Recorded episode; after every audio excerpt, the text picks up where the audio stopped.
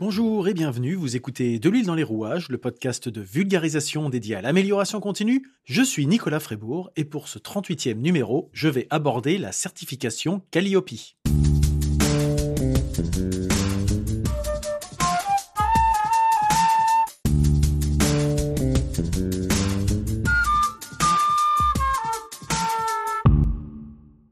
Donc la certification Calliope, c'est une marque de France Compétences, qui est une agence qui dépend du ministère du Travail, et cette agence gère la certification Calliope, que ce soit le référentiel, la délivrance, l'accréditation et tout ce qui va bien. Et donc France Compétences reprend les activités dévolues auparavant au CNEFOP, à la CNCP et au FPSPP. Je vous laisserai aller creuser ces sigles-là, je ne vais pas prendre beaucoup trop de temps pour les détailler, surtout que ce n'est pas ce qui nous occupe aujourd'hui. Et donc Calliope, c'est le nom commercial du référentiel national qualité ou RNQ que vous pouvez trouver de temps en temps sur, euh, sur les différentes publications. C'est un référentiel qui est issu de la loi du 5 septembre 2018, également appelée Loi pour la liberté de choisir son avenir professionnel. Ce référentiel, il est détaillé dans deux décrets d'application, les décrets 2019-564 et 2019-565. Donc le premier, le décret numéro 2019-564 du 6 juin 2019 relatif à la qualité des actions de la formation professionnelle. Et le second, le décret numéro 2019-565 du même 6 juin 2019 relatif au référentiel national sur la qualité des actions concourant au développement des compétences. Voilà pour poser un petit peu le cadre.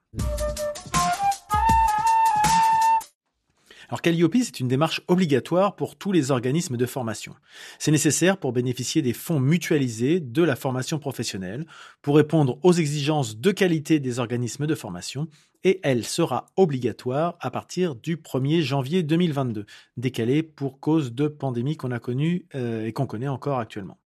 Alors je dis obligatoire, mais c'est obligatoire seulement pour les organismes de formation qui souhaitent faire financer leur formation ou dont les clients font financer leur formation par un organisme financeur public. Donc si le stagiaire paie avec euh, ses fonds propres sans solliciter de financeurs publics, l'organisme de formation n'est pas concerné. Si vous, vous donnez des formations à des particuliers, vous ne rentrez pas dans ce cadre-là. Et donc Calliope, ça arrive dans la continuité de ce qui était déjà en place depuis quelques années, dont par exemple le plus connu euh, Datadoc. Cette évolution avait déjà pour objectif de commencer à faire un filtre qualitatif parmi les 75 000 organismes enregistrés auprès de la Directe, car jusqu'à peu, il n'y avait pas vraiment de critères de compétences ou de qualité pour être agréé. Il y a donc une réforme de la formation professionnelle qui met en avant des critères de qualité et de compétences pour l'attribution de fonds par les financeurs publics, les OPCO, Pôle emploi, etc. Mais euh, l'arrivée de Datadoc n'a pas répondu à toutes les problématiques. Alors Datadoc et autres, puisqu'en 2018, il y avait 51 labels publiés par le CNEFOP qui ne présentaient pas tous le même niveau de qualité. Et donc c'est ce constat qui a abouti à la création du RNQ, référentiel national qualité pour les organismes de formation. Donc j'ai déjà un petit peu abordé certains thèmes et dans Calliope, on le sent un petit peu venir, c'est une démarche qualité. Une démarche qui est certifiée par un organisme accrédité par le COFRAC au même titre qu'une certification ISO. Je dirais que la différence avec une certification ISO qui est volontaire, donc qui peut contribuer à une différenciation commerciale, Calliope est obligatoire, moyennant ce que j'ai dit précédemment, donc pas tellement différenciant. C'est plus une obligation de conformité. Et donc, puisque c'est une démarche qualité, euh, les organismes de formation doivent répondre à des exigences pour obtenir la certification Calliope, ce qui revient à démontrer sa conformité au référentiel national qualité. Jusqu'ici, rien d'exceptionnel, tout est logique et cohérent. Et pour être certifié, il faut être audité. C'est un processus qui met en œuvre le système d'audit. Ce qui est différent de Datadoc qui était déclaratif. Et donc le référentiel national qualité prévoit dans son texte euh, le temps d'audit nécessaire pour la certification pour cela, il y a un tableau qui définit les temps d'audit. Donc la durée d'audit est variable selon le chiffre d'affaires de l'organisme de formation, mais aussi selon le nombre de sites à auditer, ainsi que sur les activités pour lesquelles l'organisme de formation souhaite être certifié. Et donc le temps d'audit correspond également à un montant qu'on peut estimer à 3000 euros en moyenne pour une certification. Ne prenez pas ce chiffre-là pour argent comptant. Ça peut varier, bien sûr, selon les critères que j'ai précisés juste avant. Et bien sûr, ça ne prend pas en compte les besoins de formation ou de modification d'organisation de l'organisme pour répondre aux exigences ou l'accompagnement pour vous aider à être certifié. Voilà, ça, ça sont des choses qui vont, je dirais, en complément du montant de certification en tant que tel. Donc le processus de certification, ça aboutit à l'obtention d'un certificat pour une durée de trois ans. Le certificat est obtenu à l'issue d'un audit sur site. Comme dans les démarches ISO, il y a un audit initial, un audit de renouvellement au bout des trois ans, et entre ces deux audits, on trouve un audit de suivi.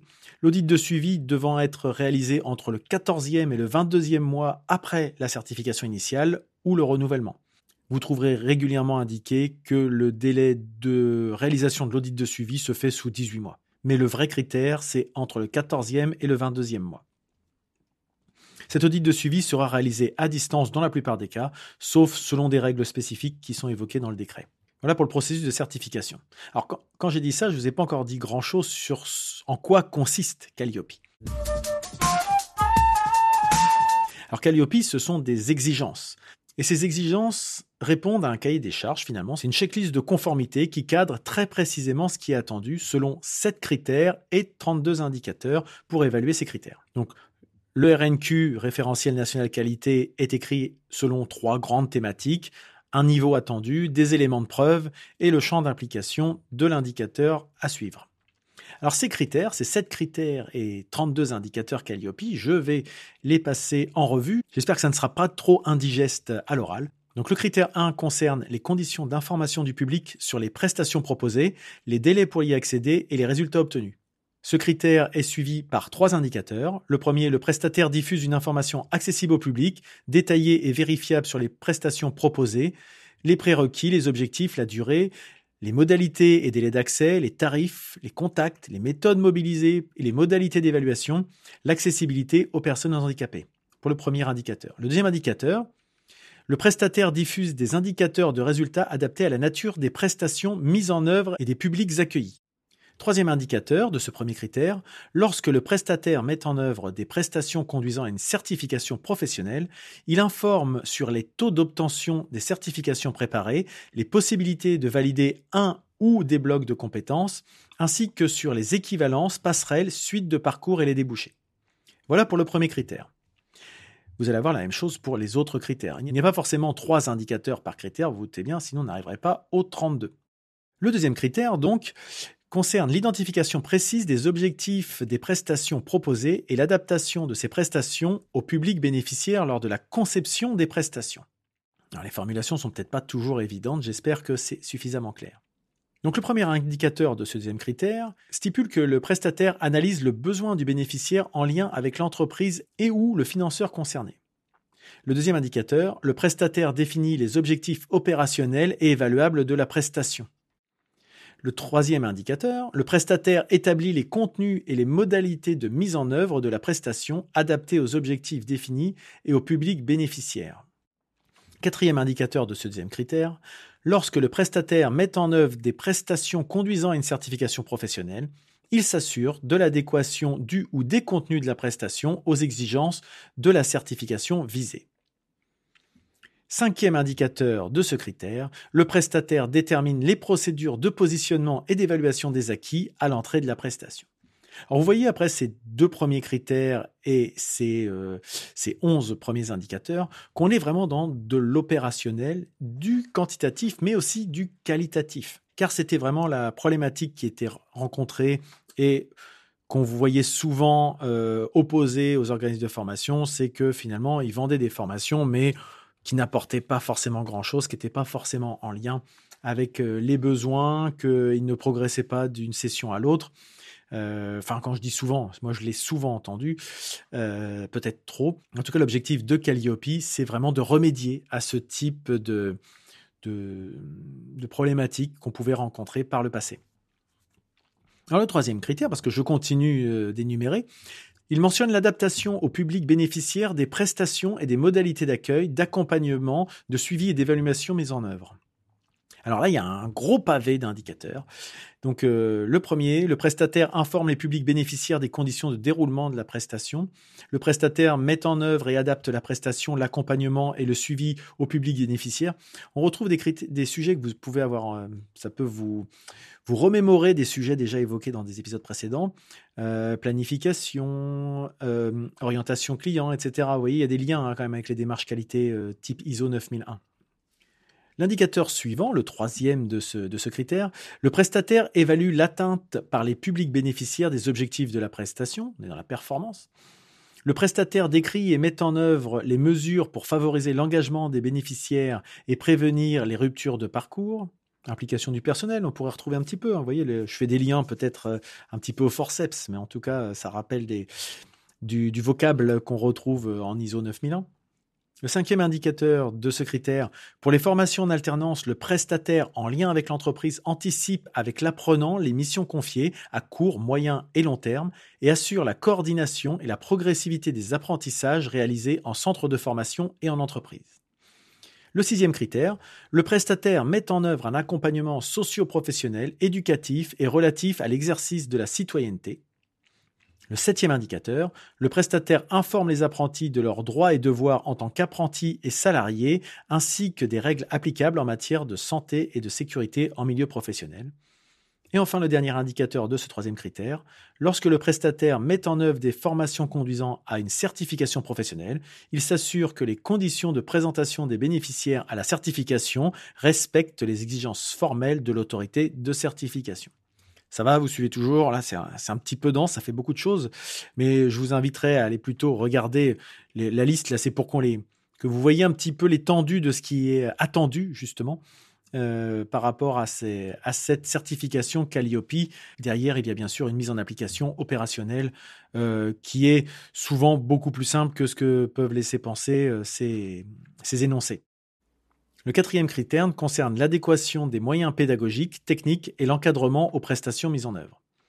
Alors ceci est suivi par les indicateurs suivants. Le premier, le prestataire met à disposition ou s'assure de la mise à disposition des moyens humains et techniques adaptés à un environnement approprié, que ce soit conditions, locaux, équipements, plateaux techniques. L'indicateur suivant évoque le fait que le prestataire mobilise et coordonne les différents intervenants internes et ou externes, pédagogiques, administratifs, logistiques, commerciaux.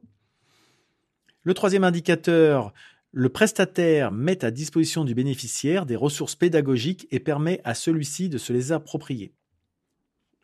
Vous voyez quand même qu'il y a un cahier des charges qui est assez dense hein, euh, dans ce qui est attendu, c'est-à-dire qu'une formation, c'est pas juste quelqu'un qui vient à un bureau, écouter quelqu'un d'autre, et puis repart euh, les mains dans les poches. Non, il faut quand même qu'il y ait une vraie valeur ajoutée dans euh, le suivi d'une formation, un vrai gain en compétences pour la personne qui suit la formation. Et donc le dernier indicateur de ce quatrième critère, le prestataire dispose d'un personnel dédié à l'appui à la mobilité nationale et internationale, d'un référent handicap et d'un conseil de perfectionnement. Vous voyez, là, on est à peu près à, mi-chemin de tous les critères et indicateurs. Donc j'arrive tranquillement au cinquième critère qui mentionne la qualification et le développement des connaissances et compétences des personnels chargés de mettre en œuvre les prestations. Et donc pour ça, le premier indicateur, le prestataire détermine, mobilise et évalue les compétences des différents intervenants internes et ou externes adaptés aux prestations. Donc là, il faut bien évaluation des compétences. On retombe dans une démarche vraiment qualité. Hein.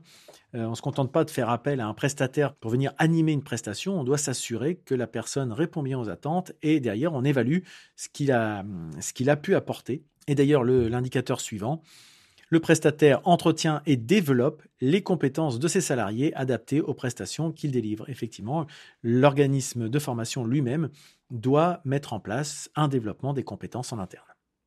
Le sixième critère mentionne l'inscription et l'investissement du prestataire dans son environnement professionnel. ça, c'est suivi par sept indicateurs. Euh, le premier, le prestataire réalise une veille légale et réglementaire sur le champ de la formation professionnelle et en exploite les enseignements. Le second indicateur, le prestataire réalise une veille sur les évolutions des compétences, des métiers et des emplois dans ces secteurs d'intervention et en exploite les enseignements. Là, c'est, euh, on est dans le, chapitre 4 des normes, hein, des normes ISO, si vous vous souvenez bien, hein, tout ce qui est euh, compréhension euh, de l'organisme et de son contexte.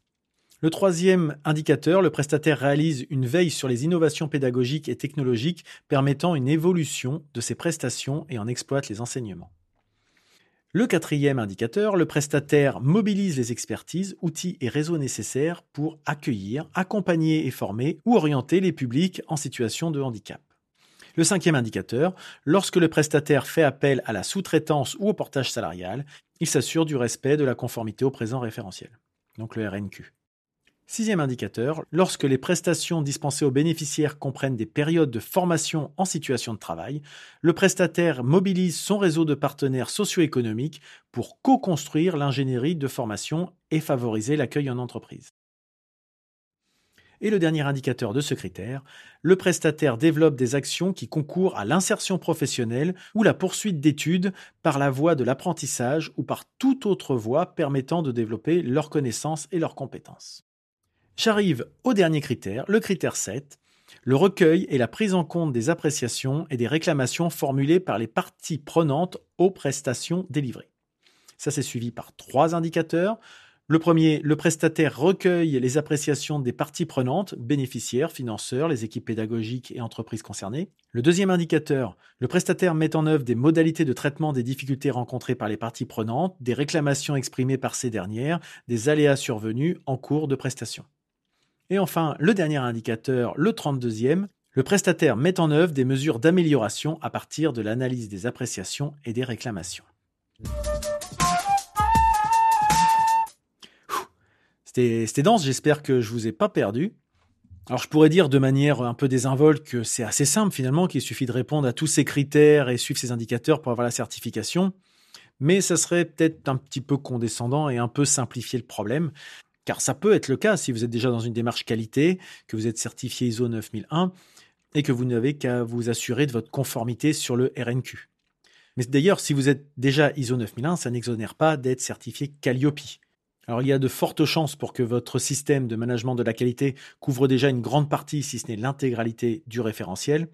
Mais il est tout de même important de faire un point spécifique dans vos audits et dans votre cycle de management pour vous assurer que ces critères soient bien suivis et soit bien conforme.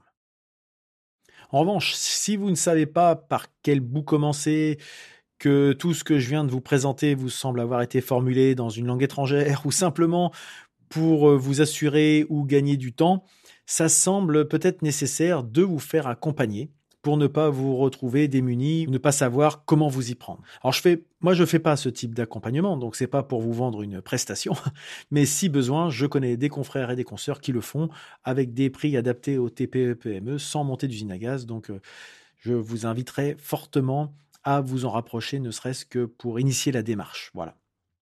Alors, en conclusion, si vous êtes encore là, c'est certainement que ce long podcast vous a plu. Et si ça vous a plu, parlez-en autour de vous. Vous pouvez laisser des notes et des commentaires sur les annuaires de podcast de type Apple Podcast. Surtout, n'hésitez pas à partager ce podcast autour de vous, le bouche à oreille et la recommandation étant les meilleurs moyens de promotion. Vous pouvez bien sûr me suivre en vous abonnant à ce podcast dans votre application de podcast préférée ou directement sur le site de l'huile site sur lequel vous pourrez vous abonner à la newsletter hebdomadaire dédiée à l'amélioration continue. Vous pouvez me retrouver sur les réseaux sociaux, Facebook, Twitter, Instagram et LinkedIn en tapant tout simplement de l'huile dans les rouages. Et vous pouvez me poser des questions, me répondre sur ces mêmes réseaux sociaux si vous souhaitez que j'aborde certains sujets ou que j'approfondisse certains points ou des éléments de vocabulaire. Mais vous pouvez aussi me laisser un message vocal puisque j'expérimente un outil qui s'appelle Shello que vous pourrez retrouver en commentaire de cet épisode. Il ne me reste plus qu'à vous souhaiter de passer une très bonne journée et je vous dis à bientôt.